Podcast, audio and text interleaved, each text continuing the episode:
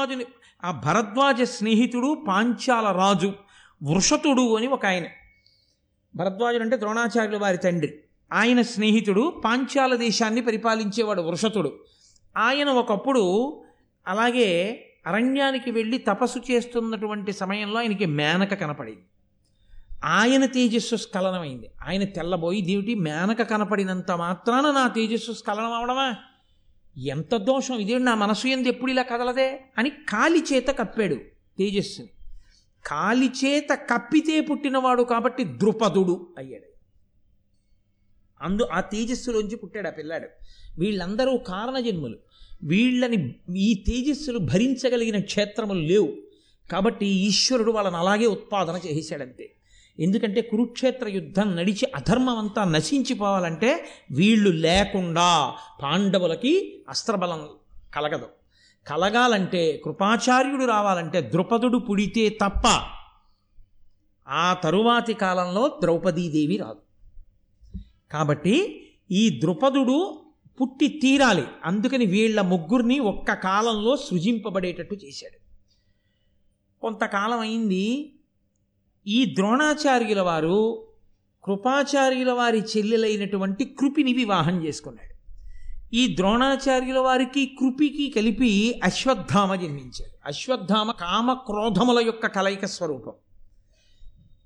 ఆయన ఆ అశ్వత్థామ చాలా ఉగ్రమైన పనులు చేశాడు మహాభారతంలో చిట్ట చివర. అటువంటి వాడు పిల్లవాడు కలిగాడు. ఈ చంటి పిల్లవాడికి త్రాగించడానికి పాలు కూడా లేనటువంటి స్థితిలో ఉండేవాడు. ఈయన ద్రోణాచార్యుల వారికి కూడా ఎంతసేపు కృపాచార్యుల వారిలాగే ధనుర్వేదం అంటే మహా ఇష్టం. ఆయన ధనుర్వేదం నేర్చుకున్నారు. నేర్చుకుని అయ్యో పిల్లవాడు పుట్టాడు ఈ పిల్లవాడికి గుక్కెడు పాలు కూడా లేవు. పరశురాముడు యజ్ఞం చేసి అందరికీ దానాలు చేస్తున్నట్ట బ్రాహ్మణులకి. వెళ్ళి నేను కూడా అక్కడ నిలబడితే వేదం చదువుకున్నవాడిని ధనుర్వేదం వచ్చిన వాడిని కాబట్టి నాకు కూడా ఏమైనా దానం ఇస్తాడని చెప్పి ఆయన పరశురాముడి దగ్గరికి వెళ్ళాడు. ఆ పరశురాముడు ఈయన వంక చూసి అన్నాడు కల ధనమెల్ల ముందర జగన్నుత విప్రులకిచ్చి వార్ధిమేఖల నిఖిలోర్వియంతయును కశ్యపుడన్మునికిచ్చితిన్ శరంబులును శరీర శస్త్రములు బొల్పుగనున్నవి వీనిలోన నీవలసిన వస్తువుల్ కొను నీకు నావుడు నా దగ్గర ఉండేటటువంటి భూమినంతటినీ కశ్యప ప్రజాపతికి ఇచ్చేశాను. ఇరవై ఒక్క మార్లు క్షత్రుల్ని సంహరించడం వల్ల భూమండలం అంతా నాదైపోయింది. నాదైపోతే ఈ భూమండలాన్నంతటినీ కశ్యప ప్రజాపతికి ఇచ్చాను. ఇచ్చేస్తేనే కశ్యప ప్రజాపతి అడిగారు భూమి ఎంత నాకు ఇచ్చావు కాబట్టి నువ్వు భూమి మీద నిలబడద్దు వెళ్ళిపోమన్నారు ఇప్పుడు కొత్తగా నిలబడడానికి భూమి కావలసింది. ఆయన అప్పుడు ఆయన మహేంద్రగిరి పర్వతం మీద నిలబడి ఆ మహేంద్రగిరి మీద నిలబడి సముద్రం వంక చూసి సముద్రాన్ని అడిగాడు. నేను ఉండడానికి కొంత భూమి కావాలి సముద్రమా? నువ్వు వెనక్కి వెళ్ళు నీలో ఉన్న భూమిని నేను తీసుకుంటానన్నాడు. అంటే ఆవిడంది నేను ఎంత వెనక్కి వెళ్ళాలో నాకు తెలియదు నీ కోపం సామాన్యమైంది కాదు. కాబట్టి నువ్వు బాణం విసురు అది ఎక్కడ వరకు పడుతుందో అక్కడ వరకు వెనక్కి వెళ్ళిపోతాను కాబట్టి ఆయన యొక్క ఆయన ఎంతవరకు కోరుకున్నాడో అంతవరకు సముద్రం వెనక్కి విడితే వచ్చిన భూములు. కాబట్టి అవి పరశురామ భూములు అంటారు వాటిని. అందుకే అక్కడ వచ్చే కేరళ రాష్ట్రం కర్ణాటక రాష్ట్రం అందులో ఉన్నటువంటి దివ్యక్షేత్రాలన్నీ పరశురామ క్షేత్రాలని పిలవడానికి కారణం అదే. అక్కడ ఆ భూమిలోంచి వచ్చాయి కాబట్టి. ఆ పరశురాముడు భూమినంతటిని కశ్యప ప్రజాపతికి దానం చేశాడు. కశ్యప ప్రజాపతి పుచ్చుకుంది కా- పుచ్చుకున్నారు కాబట్టి ఈ భూమికంతటికి కాశ్యపి అని పేరు వచ్చింది ఆయన పేరు మీద. కశ్యపుడిది భూమి. మనం ఏదో హద్దులు కొలుచుకుని దస్తావేజులు రాసేసుకుంటాం కానీ ఆయింది ఈ భూమి అంతా కాబట్టి అదిగో ఆ పరశురాముడి దగ్గరికి వెళ్ళి నిలబడ్డాడు ద్రోణాచార్యుల వారు. ఆయన అన్నాడు చూసి భూమిని అంతటినీ కశ్యప ప్రజాపతికి ఇచ్చేశాను. నా దగ్గర ఉన్నటువంటి మిగిలిన వాటిని అన్నింటినీ బ్రాహ్మణులకు ఇచ్చేశాను. నా దగ్గర ఏం లేవు రెండే ఉన్నాయి. ఒకటి అపారమైన ధనుర్వేదం ఉంది. గొప్ప గొప్ప అస్త్రములను సంధించడం ఉపసంహారం నాకు తెలుసు. రెండు ఇదిగో ఈ శరీరం. ఈ రెండిటిలో ఏం కావాలి? మరి శరీరం ఉంటే ఆయనేడి? లోపల ఉన్న నేను నేను కానీ ఇది నేను కాదు. ఆ స్థితిని పొందినవాడు. కాబట్టి నీకు అస్త్రశస్త్రములు కావాలా? చెప్పి ఇచ్చేస్తాను. బ్రాహ్మణుడికి నీకేమైనా ఉపయోగపడుతుందా? ఇస్తాను. ఈ శరీరం కావాలా? ఇచ్చేస్తాను. రెండిట్లో ఏదో కోరుకో ఇస్తాను. తప్ప మూడోది నా దగ్గర లేదండి. అంటే ద్రోణాచార్యులు వారు అన్నారు నీ దగ్గర ఉన్నటువంటి అస్త్రశస్త్రములన్నీ నాకు ఇచ్చేయి అన్నారు. ఆయన ధారపోసేశారు ఇప్పుడు ద్రోణుడు లాంటి ధనుర్విద్యాపారంగతుడు ఈ భూమండలం మీద లేదు ఎందుకని ధనుర్వేదం పరశురాముల వారి దగ్గర ఉన్నటువంటి విద్యనంతటినీ ద్రోణుడు పొందాడు. పొంది ఈలోగా అందరూ కలిసే కదండి? భరద్వాజుడి దగ్గర గురుకులంలో ఉండేవారు ద్రోణాచార్యులుగా ద్రోణాచార్యులు వారి నాన్నగారి దగ్గరే చదువుకుంటూ ఉండేవారు. ఈ వృషతుని యొక్క కుమారుడైనటువంటి ద్రుపదుడు ద్రోణాచార్యుల వారు ద్రోణాచార్యుల వారి తండ్రి గారి దగ్గరే విద్యాభ్యాసం చేశారు.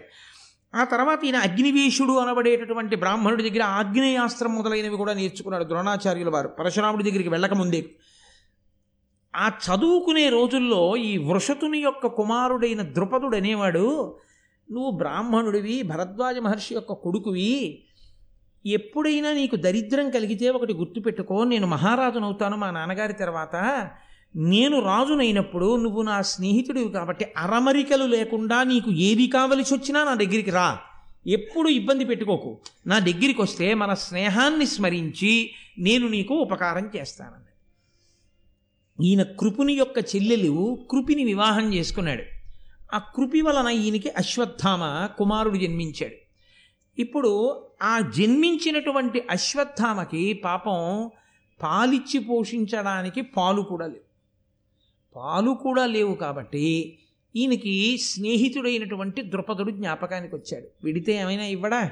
కాబట్టి స్నేహితుడి దగ్గరికి ఎడతాననుకున్నాడు అనుకుని ద్రుపద మహారాజు గారి యొక్క ఆస్థానానికి వెళ్ళాడు. వెడితే ఆ ద్రుపదుడు ద్రోణుణ్ణి చూసి గుర్తుపట్టాడు.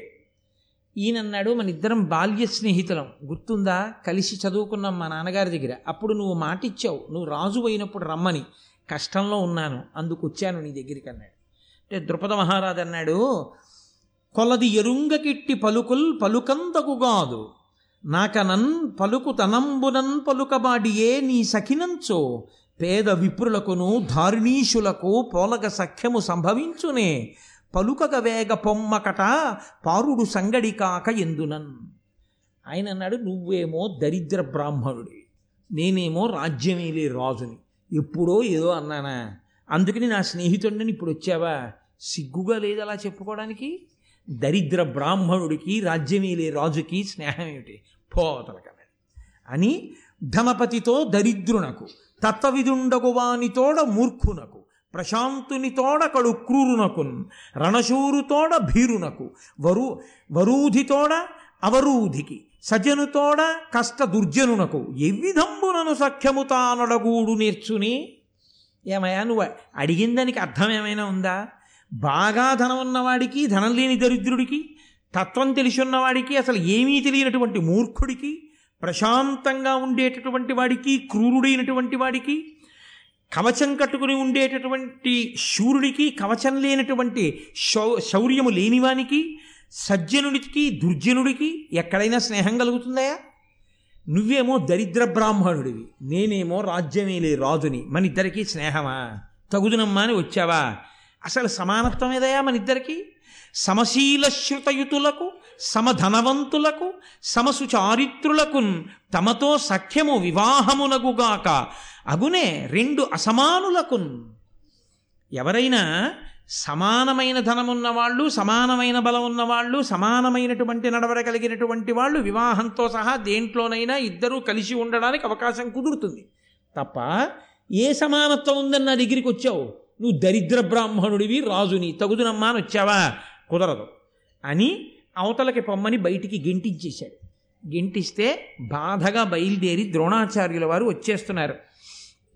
ఆ వచ్చేస్తున్నప్పుడు ఒక చమత్కారమైన విషయం జరిగింది. ఆయన హస్తినాపురంలోకి ప్రవేశించేసరికి ఈ పాండవులు ధృతరాష్ట్రుని యొక్క కుమారులు మొత్తం నూట ఐదు మంది కలిసి ఆడుకుంటున్నారు. ఈ ఆడుకునేటప్పుడు వాళ్ళు ఆడుకుంటున్నటువంటి ఆ బంతి వెళ్ళి నూతిలో పడిపోయింది. అది నీటి మీద తేలుతోంది. ఆ నీటి మీద తేలుతున్నటువంటి ఆ బంగారు బంతిని ఎలా పైకి తీయాలో తెలియక ఈ పిల్లలందరూ తత్తరపడుతుంటే ద్రోణాచార్యుల వారు వచ్చారు. వచ్చి అన్నారు మీరు క్షత్రియ వంశ సంజాతులు కదా నూతులో పడిన బంతిని పైకి తీయడం మీకు రాదా? దీనికి ఇంత బెంగపెట్టుకుంటున్నారా అపురూపమైనటువంటి అనన్య సామాన్యమైన విలువిద్యతో బంతిని పైకి తీస్తాను చూడండి ఇలా ఇవ్వండి ఆ ధనుర్బాణాలు అన్నాడు అని ధనుర్బాణాలు తీసుకుని ఒక బాణాన్ని గురి చూసి బంతికి కొట్టాడు. బాణపు చివర ఇంకొక బాణాన్ని కొట్టాడు. ఆ బాణం చివర ఇంకో బాణాన్ని కొట్టాడు. ఆఖరికి నూతి చివర చేతితో తీయడానికి వీలుగా ఆ బాణం పైకి అందింది. ఆ బాణంతో ఇలా పట్టుకుని పైకి కర్రతో తీసేసినట్టుగా బంతి తీసి పిల్లలకి ఇచ్చాడు. ఇస్తే ఇప్పుడు ఆ బంతి పట్టుకుని పిల్లలందరూ సంతోషంగా అబ్బా ఏమి విలు విద్య ఏమి బాణం వేసి బంతిని తీశాడని సంతోషంగా పరిగెత్తుకుంటూ తాతగారు భీష్మాచార్యులు వారి దగ్గరికి వెళ్ళారు. తాతగారు తాతగారు అపురూపం అండి ఎంత విచిత్రం బంతిని ఇలా తీశారండి ఒక ఆయన అన్నాడు ఒరే మీ అందరికీ ఇలాంటి ఆచార్యుడు దొరికితే బాగుండని చూస్తున్నాను. ఏడిరా అని భీష్మద్రోణులు ఇద్దరు సమవయస్కులు. మహానుభావుడు భీష్ముడికి తల పండుతోందప్పుడు ఆయన బయలుదేరి ఆ తోటలోకి వచ్చాడు వచ్చేటప్పటికి అదిగో ఇద్దరు మహానుభావులు అక్కడ కలుసుకున్నారు. అక్కడ పడింది మహాభారతానికి మిగిలిన భారతానికి అంతటికీ బీజం అక్కడ పడింది. ఆ భీష్ముడు ద్రోణుణ్ణి చూ చూసినప్పుడు నన్నయ్య గారు అంటారు అది కవిత్వంలో గొప్పతనం ఏమిటో తెలుసా అండి? ఇద్దరు మహాపురుషులు కలుసుకున్నారని వదిలేదు భీష్ముడు ద్రోణుణ్ణి చూసి అనలేదు. భీష్ముడు ద్రోణుణ్ణి చూసినప్పుడు భీష్ముడి కన్నుల్లోంచి ద్రోణుణ్ణి చూసి నన్నయ్య గారి పద్యం గంటంలోంచి బయటకు వచ్చింది. అంటే తాను భీష్ముడై దర్శనం చేశారు నన్నయ్య గారు. ఆసన్న కలితు ఆసన్న పలితు అనఘు శరాసన గురు భూరిసత్వు అసిత కృషాంగున్ భూసరవరు ద్రోణు గుణోద్భాసితు విని నట్ల చూచి పరమప్రీతిన్. అంతకుముందు ఎక్కడో విన్నాడు ద్రోణాచార్యుల వారిది. మహానుభావుడు పరశురాముడి దగ్గర అన్నీ తెలుసుకున్నాడు. ఎందుకని భీష్మాచార్యుల వారికి కూడా పరశురాముల వారే గురువు. కాబట్టి ఆయన గురువు గారంటే ఆయనకున్న ఆ నమ్మకం అటువంటిది మా గురువు గారికి తెలియని విద్య లేదు. అవన్నీ ద్రోణాచార్యులు వారు పుచ్చుకున్నారని. కాబట్టి ఇదిగో ఇప్పుడు వెళ్ళి చూశాడు. కొద్దిగా తల నెరుస్తోంది ఆయనకి. ద్రోణాచార్యుల వారికి ఆసన్న ఫలితు అనఘు. పాపము లేనివాడు శరాసన గురు. సమస్తమైనటువంటి విలు విద్య నేర్పగలిగినటువంటి దక్షుడు భూరిసత్తు గొప్ప సత్వము కలిగినటువంటి వాడు అసిత కృషాంగున్ సన్నబడిపోయి నల్లగా ఉన్నటువంటి వాడు భూసురవరు ద్రోణుగుణోద్భాసితు. బ్రాహ్మణుల ఎందు మిక్కిలి తేజస్సు కలిగినటువంటి ఆ ద్రోణాచార్యుల వారిని చూసి పరమ ప్రీతితో భీష్మాచార్యుల వారు అన్నారు మహానుభావ మీ గురించి విన్నాను. ఈ హస్తినాపురానికి మీరు ఎందుకు వచ్చారు? అని అడిగాడు. అడిగితే దాపరికం ఎక్కడ లేదు. ద్రోణాచార్యుల వారు తనకు కలిగినటువంటి భంగపాటునంతటినీ చెప్పాడు నాతో చదువుకున్నాడయా నా స్నేహితుడు ద్రుపదుడు. నాకు ఇదిగో కొడుకు పుట్టాడు. కృపాచార్యుల వారి చెల్లి కృపి నా భార్య అశ్వత్థామ పుట్టాడు. గుక్కెడు పాలు పిల్లాడికి లేవు దరిద్రంతో అలమటిస్తున్నాను. ఏదో నా స్నేహితుడు ఆదుకుంటాడని వెళ్ళాను. విడితే నన్ను బయటికి గెంటించాడు అని చాలా బాధతో భీష్ముడితో ఒక మాట అన్నాడు ఆయన ఆయన అన్నాడు వేడుటెంతయు కష్టమైనను వేరు లేని వేడుకోలుచితంబు కావున వేట్కతోజని సోమకున్ వేడినన్ ధనమోపడేనియు వీని మాత్రకు నాలుగేన్ పాడి కుర్రలు నీడే వీనికి పాలు త్రావుచున త్రవుచునుండగన్. ఎన్ని మాటలు వేశారో చూడండి ఆ మాట వేడుట వేడుట వేడుట ఒకరి దగ్గరికి వెళ్ళి చెయ్యి చాపి అయ్యా నాకు ఈ ఉపకారం చెయ్యండి అని అడగడమే సగం చచ్చిపోయి అడగాలి. సిగ్గుతో. కడుపున పుట్టినవాడు కదా తాగడానికి గుక్కుడు పాలు కూడా లేవని చాలా సిగ్గుతో ఎవరి దగ్గరికి వెళ్ళి నేను భిక్షాటన చెయ్యాలి ఎవరిని అడగాలి అని సగం చచ్చిపోయాను.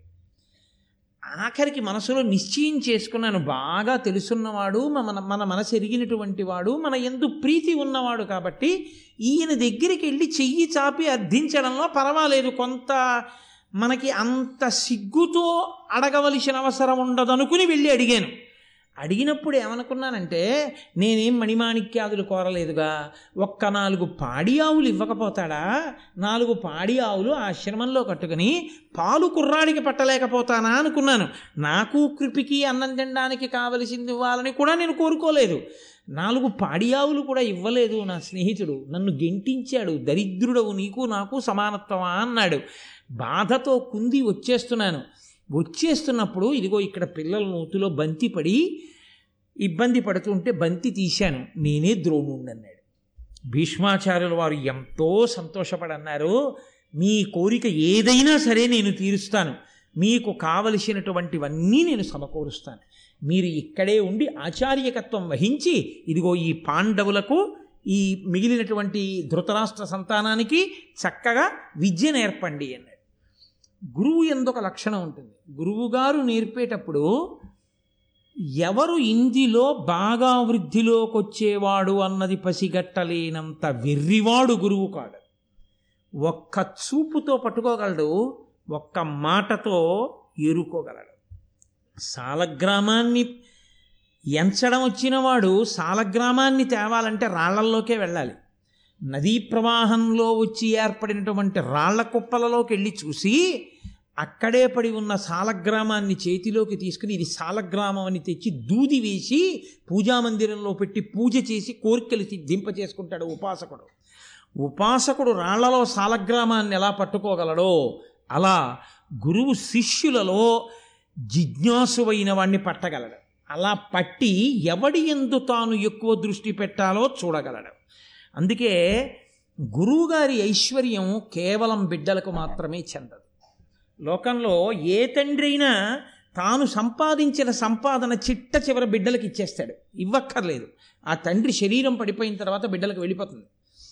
కానీ ఒక్క గురువు గారు మాత్రం తాను కష్టపడి శాస్త్రములను అధ్యయనం చేసి అధ్యయనం చేసి అధ్యయనం చేసి కష్టపడి నేర్చుకున్న విద్యనంతటినీ ఎవరికి పంచి ఇచ్చేస్తాడో తెలుసా అండి?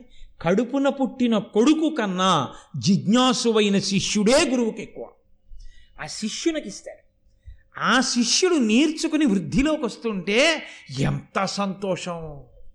అర్జునుడు చెలరేగి అస్త్ర సంపదతో బాణాలు వేస్తుంటే ఇన్ని మార్లు పొంగిపోయారో వచ్చడివాడు పల్గొనుడు కాన నవశ్యము గెలుతూ మనంగా రాదు అంటూ ఆ అస్త్ర విద్యతో అర్జునుడు ప్రకాశిస్తుంటే ఎంత పొంగిపోయాడో ద్రోణాచార్యుల వారు. శిష్యుడు కూడా అటువంటి వాడే పొరపాట్న కూడా మా గురువుగారు బాణం వేయకుండా మాత్రం నేను ఆయన మీద బాణం వేయను. ఆయన బాణం వేస్తే చూద్దాం అప్పటి వరకు వద్దు. ఎప్పుడైనా యుద్ధభూమిలో తిరగవలసి వచ్చిన గురువుగారి రథం ఎప్పుడు నా కుడి భుజం వైపు ఉండాలి. కానీ గురువుగారి రథం పొరపాటున కూడా ఎడం భుజం వైపుకి రాకూడదు. మహానుభావుడు అస్త్ర విద్య నేర్పినవాడు గురువు గురువే అని గురువుగారిని అంత గౌరవించినవాడు అర్జునుడు. ఇవాళ ఇన్నాళ్ళు చెప్పిన మహాభారత ప్రసంగం ఒకెత్తు. ఇవాళ చేసిన ప్రసంగం ఒకెత్తు. ఎందుకో తెలుసా అండి? ఇవాళ మహానుభావుడైన ద్రోణుడు పుట్టాడు. ఇవాళ మహానుభావుడైన కృపాచార్యుల వారు పుట్టారు. మహానుభావుడైన ద్రోణుడు ఆచార్యకత్వానికి సిద్ధపడుతున్నాడు. ద్రోణుని గొప్పతనం ఏమిటో తెలుసా అండి? భారతదేశం గర్వించదగిన మహాపురుషుడు. మన దౌర్భాగ్యం కొద్దీ ఇవాళ మన పిల్లలకి ద్రోణాచార్యుల వారి గురించి కూడా తెలియకుండా ద్రోణాచార్యుల వారు అనేటప్పటికీ మనం మన పిల్లలకి నేర్పింది ఏమిటంటే ఏకలవ్యుడు బటనవేలు పక్షపాతంతో తీసుకున్నవాడని నేర్పాం మనం అంతే. తప్ప ద్రోణుడి గొప్పతనం ఏమిటో మనం ఎప్పుడూ చెప్పట్లేదు పిల్లలకి. ఒక్క ద్రోణాచార్యుల వారు భారతదేశంలో హస్తినాపురంలో ఉన్న కారణం చేత ఆయన దగ్గర చదువుకోవాలని కిరాతుల దగ్గర నుంచి ప్రపంచపటంలో ఉన్న అన్ని దేశాల నుంచి ఆయన దగ్గరికి వచ్చి విలువిద్య నేర్చుకునేవారు. ప్రపంచపటం మొత్తం మించి ఆయనకి ధనుర్వేదంలో శిష్యుడు కానివాడు లేడు. ఎవరి వరకో తెలుసా అండి? దుర్యోధనుడి పక్షంలో ఉండి అర్జునుడిని తెగటార్చాలని ప్రయత్నం చేస్తున్నటువంటి కర్ణుడికి కూడా విలువిద్య ద్రోణాచార్యులు వారే నేర్పారు. తన కొడుకు సరి అయిన బుద్ధి కలిగినవాడు కాడు అని తెలుసుకుంటే బ్రహ్మాస్త్రం తాలూకా ఉపసంహారం చెప్పకుండా బ్రహ్మాస్త్రం ఉపదేశం చేసి వదిలేశారు. అదే అర్జునుడు సద్బుద్ధి కలిగిన వాడు అనుకుంటే తనకున్న విద్యనంతటిని అర్జునుడికి ధారపోసేశాడు. తప్ప తన కొడుకుని కూడా వృద్ధిలోకి తెచ్చుకుందామని రహస్యంగా పిలిచి కొడుకుకి కూడా ఎన్నడూ పాఠాలు చెప్పుకోలేదు ఆయన. తన దగ్గరికి వచ్చి వినయంతో నిలబడిన వాళ్ళందరికీ అంతగా విద్యను ఇచ్చాడు. అటువంటి వాడు ఏకలవ్యుడికి ఎందుకు ఇవ్వలేదు? అది ఏకలవ్యు ఆఖ్యానం వచ్చినప్పుడు మీరు విందిరుగాన ఉపాఖ్యానం వచ్చినప్పుడు. కాబట్టి ఇప్పుడు అటువంటి మహానుభావుడైనటువంటి ద్రోణాచార్యుల వారి దగ్గరికి వీళ్ళందరూ శిష్యరికానికి వచ్చి కూర్చున్నారు. కూర్చుంటే ఇందులో ఇంతమంది కూర్చున్నారు హస్తినాపురంలో బంధు బంధు బంధు. ఈ నూట ఐదుగురే కాదు ఇంకా చాలామంది కూర్చున్నారు. వీళ్ళలో నేను అసలు నాకున్న అస్త్ర విద్యనంతటినీ ఎవరికి ఇవ్వాలి ఎందుకో తెలుసా అండి? వంశ పరంపర ఎలా కొనసాగుతుందో గురు పరంపర అలా కొనసాగాలి. సదాశివ సమారంభాం శంకరాచార్య మధ్యమాం అస్మదాచార్య పర్యంతాం వందే గురు పరంపరాం. నా వంశము నా తర్వాత నా కొడుకు ఉండాలి. నా కొడుక్కో కొడుకు ఉండాలి. కొడుక్కి ఓ పది మంది కొడుకులు వాళ్ళకు ఇరవై మంది కొడుకులు. అలా తామర తంపరగా ఆ వంశం పెరుగుతూ ఉండాలి. గురువుల యొక్క ఆ స్థితి కూడా గురువుగారి తర్వాత గురువు గురువుగారి తర్వాత గురువు అది ఆగిపోకూడదు ఎప్పుడు. అది ఆగిపోయింది అనుకోండి కుదరదు. అందుకే గురువు ఎల్లకాలముల ఎందు శరీరంతో ఉండలేడు. గురువు శరీరం పడిపోతుంది ఎప్పుడప్పుడు ఎందుకంటే అది కూడా శరీరమే.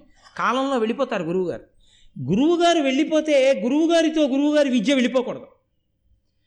గురువుగారు వెళ్ళిపోయినా గురువుగారి విద్య ఉండిపోవాలి. గురువుగారు వెళ్ళిపోయినా గురువుగారి హృదయం ఉండిపోవాలి. తాను బ్రతికున్న నాళ్ళు నిస్వార్థంగా ఎలా తాను శిష్యులకు అందించాడో అలా మళ్ళీ గురువుగారి హృదయాన్ని బుచ్చుకొని గురువుగారు దగ్గర నేర్చుకున్నటువంటి విజ్ఞానాన్ని లోకానికి వెదజల్లగలిగినటువంటి వాడు ఇంకొకటి పుచ్చుకోవాలి మేఘం వచ్చి వర్షిస్తుంది. వర్షించిన నీరు ఎక్కడో ఒక్కచోట ఉండిపోయింది అనుకోండి కుదరదు. నదిగా ప్రవహించి వెడుతూ ఉండాలి. అందుకే గురువు తర్వాత గురువు ఉండాలి. లేకపోతే వంశాలకు ఎలా అందుతుంటుంది ఆ జ్ఞానం? అందుకే గురు గురువు నిస్వార్థపరుడై అందించేస్తాడు.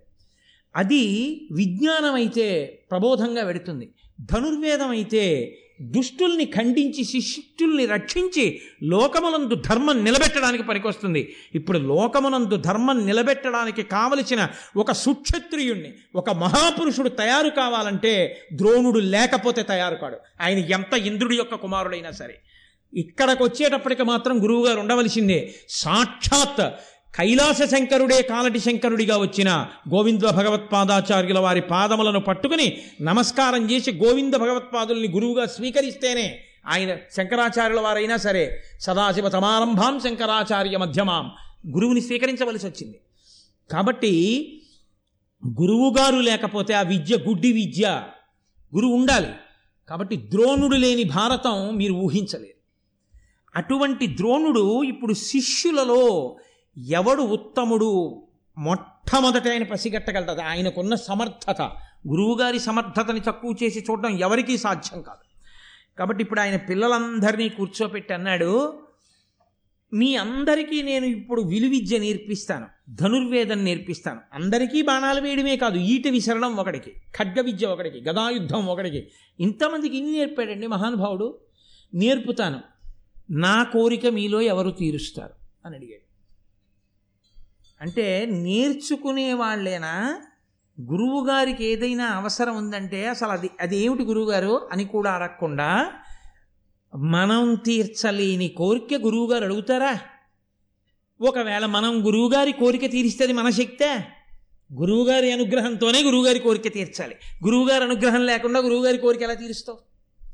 కాబట్టి గురువు గురువు కోరిక తీర్చడానికి గురువుగారి అనుగ్రహమే హేతువు నేను నిమిత్తం. కానీ గురువుగారు నేను అండం వల్ల నేను తరించడానికి స్థితి కలుగుతుంది. నేను ఆయన నుండి విద్య పొందడానికి నా యోగ్యత ప్రకటన అవుతుంది ఇది గమనించినవాడు అర్జునుడు.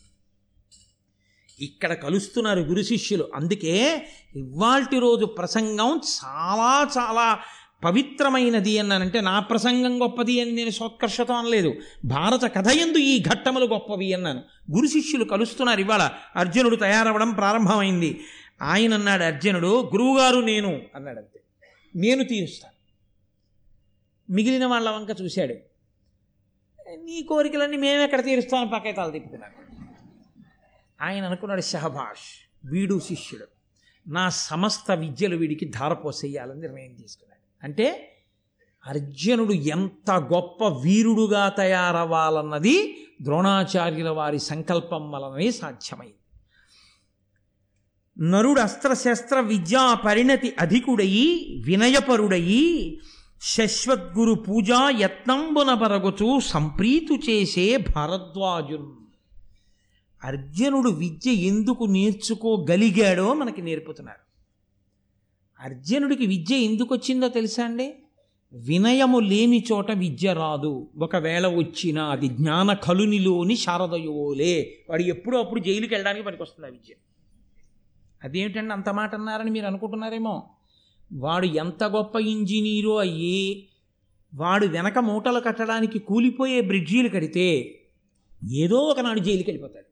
ఈశ్వరుడు అన్నవాడు లేడండి. కాబట్టి లోకం కోసం పనికొచ్చేటటువంటి విద్య నేర్చుకోగలిగినటువంటి వాడై ఉండాలి. దానికి వినయము ప్రధానమై ఉండాలి గురువుగారి దగ్గర. ఎక్కడ వినయం ఉంటుందో గురువు అనుగ్రహించడానికి కారణం ఒక్కటే తల వంచడం ఒక్కటే. తల ఉంచితే గురువుగారు అనుగ్రహం లభించేస్తుంది అంతే కాబట్టి నరుడు అస్త్రశస్త్ర విద్యా పరిణతి అధికుడయి అందరికన్నా అస్త్రశస్త్ర విద్య ఎందు నరుడు నరనారాయణుల్లో నరుడు అర్జునుడుగా వచ్చాడు. అధికుడయ్యాడు. అందరికన్నా బాగా వచ్చింది. ఎందుకని? ఆయన కూర్చోబెట్టి రహస్యంగా ఏమీ నేర్పలేదు.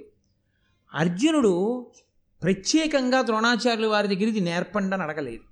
ఎందుకు వచ్చిందో గురువుగారికి ఎందుకు అతనికి బాగా అర్థం అవుతోందో లేదో గమనించవలసి వచ్చిందో తెలుసా అండి? వినయపరుడయి శశ్వద్గురు పూజాయత్నంబున బరగుచు గురువుగారిని నిరంతరము పూజ చేసేవాడు. గురువుగారిని పూజ చేయడం అంటే పువ్వులు కాయలు పళ్ళు పట్టుకురావడం కాదు. గురువుగారి మాట మీద అంత నమ్మకం. గురువుగారి మూర్తి మీద అంత నమ్మకం. గురువుగారి మీద అంత విశ్వాసం. ఈ గురువుగారి లేనినాడు మా జీవితాలు ఎక్కడుంటాయి? అంధకార బంధురమని అంత ప్రీతి అంత భక్తి కలిగి ఉండడం. తప్పించి గురువుగారికి ఏం పట్టుకెడతారండి? ఆయన నిత్యతృప్తుడు. నిత్యతృప్తుడు కానివాడు గురువుగారు ఎలా అవుతాడు అసలు? కాబట్టి అటువంటి గురువు సంప్రీతి చెందాడు అర్జునుడితో. ఎందుకంటే ఆయనకి శిష్యుని పట్ల ఉన్నటువంటి పూజ్యభావన అటువంటిది. ఆ వినయము చేత అర్జునుడు చక్కగా గురువు దగ్గర నేర్చుకుంటున్నాడు. దీనికి తోడు ఏమైందో తెలుసా అండి? ఒక్క సంఘటన చాలా గొప్పగా కలిసి వచ్చింది నేను అందుకే చెప్తూ ఉంటాను అసలు అర్జునుడు ద్రోణుడు కలుసుకున్న ఘట్టాన్ని ఎవరు నేర్చుకోవాలి అంటే స్కూల్లో చదువుకునే పిల్లలు నేర్చుకోవాలి. తప్పకుండా తెలుసుకోవాలి ఈ ఘట్టాన్ని. అందరికీ పాఠం నేర్పుతున్నాడు ఆయన. అందరినీ కూర్చోపెట్టి నేర్పుతున్నాడు. అందరినీ కూర్చోపెట్టి నేర్పేటప్పుడు కొత్తగా అర్జునుడిని కూర్చోపెట్టుకుని ఆయన ఎప్పుడూ ఏమీ నేర్పలేదు. నేర్చుకోకూడదు అశ్వత్థామ నేర్చుకున్నాడు. ఏం నేర్చుకున్నాడో తెలుసా అండి? మేమందరం గురువుగారి దగ్గర పాఠం వింటున్నాం అర్జునుడు ఒక్కడు మా అందరికన్నా బాగా పైకొస్తున్నాడు. ఎందుకని? ఆయన అంతగా పరిశ్రమ చేస్తాడు. గురువుగారు ఏం చెప్పారో అది తనకి జీర్ణం అయ్యే వరకు పరిశ్రమ చేస్తాడు. ఒక లక్ష్యాన్ని కొట్టడం అంటే అలా కొడతాడు. ధనుర్వేదంలో ఒక మాట చెప్తారు. ఉచ్చు వేయడం అని ఒకటి ఉంటుంది. తాడు ముడేసి శత్రువు మీద కేసి లాగాలి. ఇది లాగేటప్పుడు మొట్టమొదట ఏం చేస్తారంటే కదిలే కదలకుండా కూర్చున్నటువంటి విగ్రహాలకు వేయడం నేర్పుతారు. ఉచ్చు వేయడం అంటే అండి మీరు అలా కదలకుండా కూర్చోండి నేను వేస్తానంటే కుదరదు కదా యుద్ధంలో? వాడు ఎలా ఉన్నా వెయ్యాలి. కదలకున్న ఉన్న విగ్రహానికి గభాలను గురి చూసి వేసి లాగేయాలి. అది ఎంత ఒడుపుగా వేసేయాలంటే అనుకున్న క్షణంలో వేసి లాగడం నేర్పుతారు. అది వచ్చిన తర్వాత గెంతుతూ అలా గంతులేస్తున్నటువంటి వాళ్ళకి వేయడం నేర్పుతారు. అప్పుడు కదులుతున్న వాటికి ఉచ్చేసి దగ్గరికి లాగడం నేర్పుతారు. ఇది దేనివల్ల వస్తుందో తెలుసా అండి? మీరు చూడండి మనం ఎగ్జిబిషన్కి వెడితే చేతికి రింగ్స్ అని ఇస్తారు. వలయాకారంగా ఉంటాయి.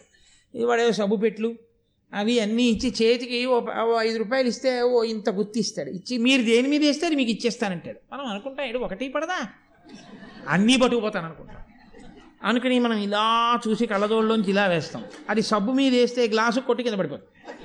ఆఖరికి అన్నీ అయిపోయి ఓ యాభై రూపాయలు అయిపోయిన తర్వాత దిక్కుమాల సబ్బులు డజన్ వణుక్కుతుంది ఎందుకు వచ్చిన కూడా అనుకుని పక్క పక్క స్టాల్లో పోతాడు. అది ఇవాళ వెళ్ళి వేసేద్దామంటే రాదు. ఇవాళ ఎగ్జిబిషన్లో సబ్బుకి వేయడం చేత కాకపోతే మీరు ఎనిమిది చట్రాలు వాడి దగ్గర కొనుక్కుని ప్రతిరోజు బల్ల మీద పేర్చుకుని సాధన మొదలెడితే వచ్చే ఎగ్జిబిషన్లో అన్నిటికీ తెచ్చుకోవచ్చు. సాధనమున పనులు సమకూరు ధరలోన. సాధన చెయ్యకుండా విద్య రాదు. చాలా గొప్పవాడైన వాళ్ళందరూ కూడా ఒక్కరోజు రాత్రి చదువుకుని గొప్పవాళ్ళైన వాళ్ళు కాదు విద్య ఎందు తాము పెళ్ళి చేసుకోవాలన్న విషయాన్ని మర్చిపోయిన వాళ్ళు ఉన్నారు చదువుకోవడంలో. తెలుసా అండి? ఆశ్చర్యపోతున్నారా? అబ్దుల్ కలాం గారు లేరు? రాత్రింబవళ్ళు చదువుకుంటుంటే ఏమండి మీరు టీ కూడా తాగలేదండి? మీరు ఎప్పుడు కూర్చున్నారో తెలుసా? పుస్తకం పట్టుకుని రాస్తూ పుస్తకాలన్నీ పట్టుకుని రాయడం ఎప్పుడు మొదలుపెట్టారో తెలుసా? తెల్లవారుజామున మూడు గంటలకు మొదలుపెట్టారు. ఇప్పుడు ఎంతైందో తెలుసా? ఎంతైందయా అని ఇలా చూస్తే వెనక్కి కటిక చీకటి.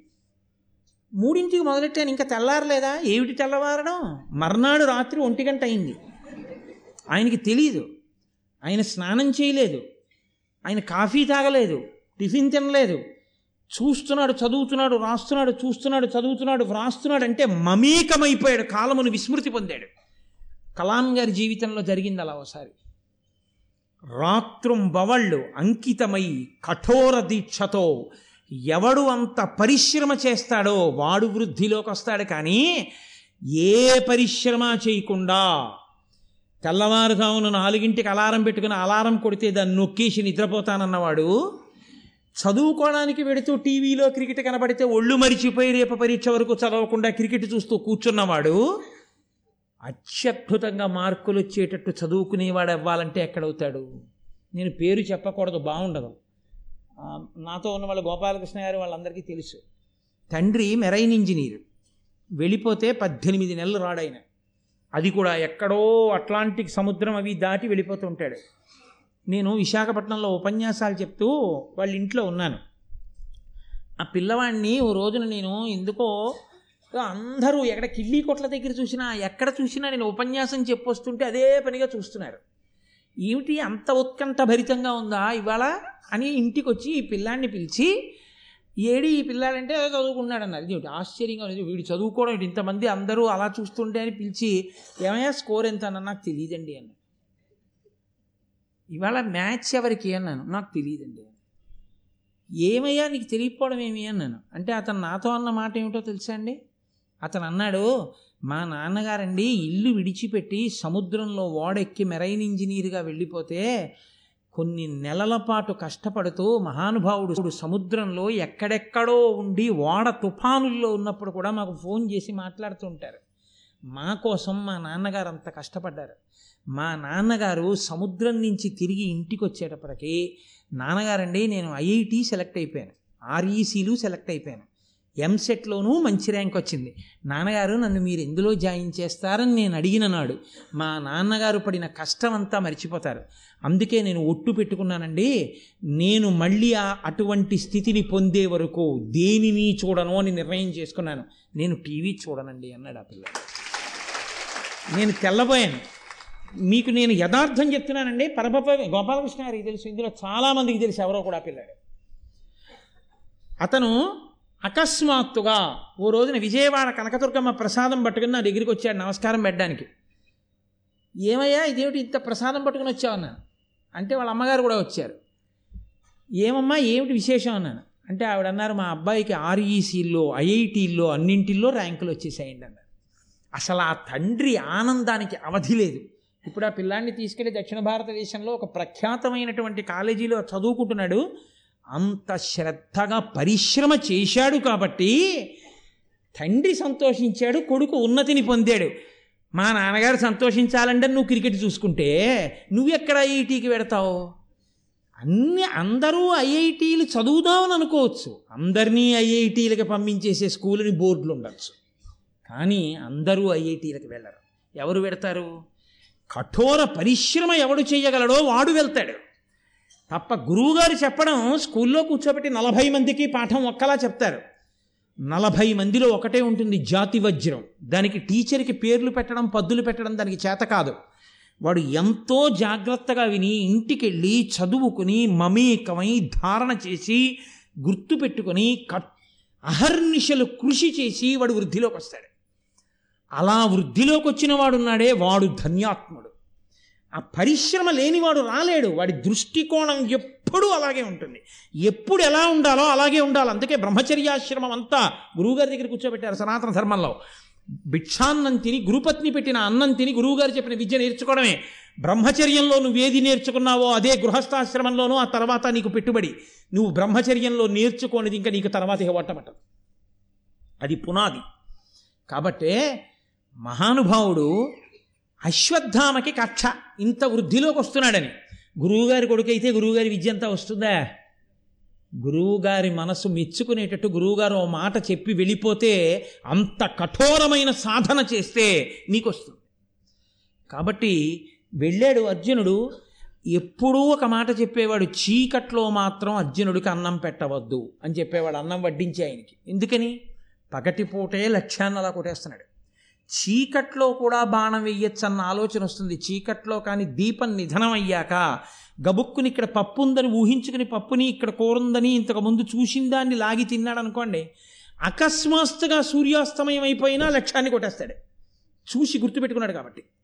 బట్ చీకట్లో బాణం వేయడం అన్న ఆలోచనే అర్జునుడికి రాకూడదు. రాకూడదంటే ఆయన అన్నం తింటున్నప్పుడు దీపం ఎట్టి పరిస్థితుల్లో లేకుండా మాత్రం ఏది వడ్డించద్దని చెప్పాడు. అరిచేతిని అడ్డుపెట్టి సూర్యకాంతిని ఆపుతారా? వృద్ధిలోకి వచ్చేవాడికి మీరు ఏ ఆలోచనలు చెప్తే వాడు వృద్ధిలోకి రాకుండా ఉంటాడు. ఒకరోజు అన్నం పెట్టారు. అర్జునుడు అన్నం తింటుంటే దీపం నిధనం అయిపోయింది గాలికి. ఈశ్వరుడు లేడండి. ఆయన ఈ పచ్చడి తీసి ఇలా కలుపుకొని అన్నం తిన్నాడు. ఆయనకు ఆలోచన వచ్చింది. దీపం లేదు. పచ్చడి ఇక్కడ ఉందని చూశాను. ఇలా తీసి కలుపుకు తినగలిగాను. కాబట్టి చీకట్లో లక్ష్యాన్ని ఎందుకు కొట్టలేను? భోజనం చేసి ఉత్తరాపోసనం బట్టి బయటికి వెళ్ళిపోయి ధనస్సు బాణం తీసుకుని సాధన మొదలెట్టేశాడు ఉత్సాహం ఉన్నవాడికి సమయం ఏమిటండి? సంతోషం అంతే. ఇప్పటికున్నారు ఎందరో మహాపురుషులు. అలా చదువుకుంటూనే ఉంటారు. జపం చేసుకుంటూనే ఉంటారు. ఆ పద్యాలు తలుచుకుంటూనే ఉంటారు. పనికి మాలిన వాడికి బోరు పనికొచ్చేవాడికి ఈశ్వరుడిచ్చిన సమయం సరిపోదు. అసలు ఏ పని వంట పట్టకపోతే వాడికి ఏమీ తోచదు. ఎప్పుడు ఏవో పనికి మాలిన పనులు. అసలు నిజంగా వివేకం కలిగిన వాడికి ఎంత ఆయుర్దాయం ఉండనివ్వండి ఆయనకి సరిపోదు. ఎన్ని గ్రంథాలు పరిశీలిస్తావు ఒక్క పద్యం చదివితే మనసు పరవశించిపోతూ ఆ జపం చేసుకుంటూ పూజ చేసుకుంటూ కూర్చుని చదువుకుంటుంటే అయ్యో దిక్కుమాల ఉద్యోగాలు ఎన్నాళ్ళు జీవితం ఇప్పటికి ముప్పై ఏళ్ళు ఇరవై ఆరేళ్ళు ఇరవై ఏడేళ్ళు ఈ ఉద్యోగం కోసం అయ్యో ఎంత విలువైన సమయం అంతా పోయింది.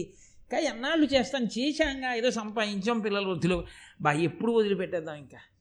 వదిలిపెట్టేసి ఇంకా ఎప్పుడు ఎప్పుడు కూర్చుని హాయిగా ఈశ్వరారాధన చేద్దాం. ఎప్పుడు ఇంకా అన్నన్ని గ్రంథాలు అన్ని వ్యాఖ్యానాలు ఎప్పుడు చదువుతాం? అని రాత్రింబవళ్ళు చదువుకుంటాడు. ఆ ఎంత వయస్సు? సంబంధం లేదు. కనురెప్పలు వాలిపోయి ఇలా పైకెత్తలేకపోతే రామాయణానికి వ్యాఖ్యానం చేయవలసి వస్తే ఒక మహానుభావుడు శిష్యుల్ని పిలిచి ఒరే కళ్ళకి దారాలు కట్టి కను కనురెప్పల వెంట్రుకలకి వెనక నుంచి దారాలు వేసి లాగండి. లాగితే మూలం వంక చూస్తూ నేను ఒక్కసారి చదివి ఇలా అంటాను. కళ్ళ నీళ్ళు కారే లోపల మళ్ళీ రెప్పలు వదలండి. నేను వ్యాఖ్యానం చెప్తాను రాయండి అని చెప్పి వ్యాఖ్యానం రాయించాడు ఒక ఆయన. ఈశ్వరుని ఎందు ఆతృత ఉన్నవాడికి కనురెప్పలెత్తలేనప్పుడు కూడా వాళ్ళు గ్రంథాలు చదివి వ్యాఖ్యానాలు ఇచ్చారు. ఆతృత నీకుండాలి. ఆతృత లేని వాడిని మీరు ఏమి రాపాడిస్తే వాడు వృద్ధిలోకి వస్తాడు. మీ పిచ్చి మిగులుతుంది కానీ వాడికి ఆ ఉత్సాహం ఉంది. వాడిని తీసుకెళ్ళి ఎలిమెంటరీ స్కూల్లో పెట్టండి మున్సిపల్ స్కూల్లో పెట్టండి. వాడు మహాత్ముడై వృద్ధిలోకి వస్తాడు. మనం చదవట్ల పేపర్లో? సివిల్ సర్వీసెస్కి ఎక్కడో శ్రీకాకుళంలో చిన్న కుగ్రామంలో మున్సిపల్ స్కూల్లో చదువుకున్న వాళ్ళు ఐఏఎస్కి సెలెక్ట్ అవుతున్నారు.